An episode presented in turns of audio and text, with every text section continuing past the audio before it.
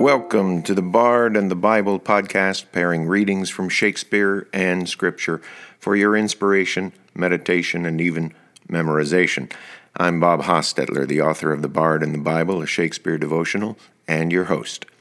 This week we pair a soliloquy from Henry IV, Part II, with a portion of Scripture from the prophet Daniel in the King James Version of the Bible.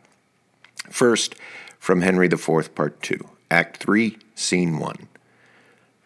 O God, that one might read the book of fate and see the revolution of the times make mountains level and the continent, weary of solid firmness, melt itself into the sea, and other times to see the beachy girdle of the ocean too wide for Neptune's hips, how chances mock, and changes fill the cup of alteration with diverse liquors.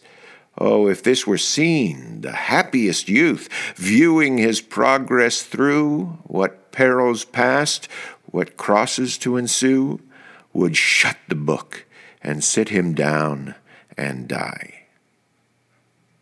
And from Daniel chapter 2, verses 20 through 22 in the King James Version, Daniel answered and said, Blessed be the name of God forever and ever, for wisdom and might are his.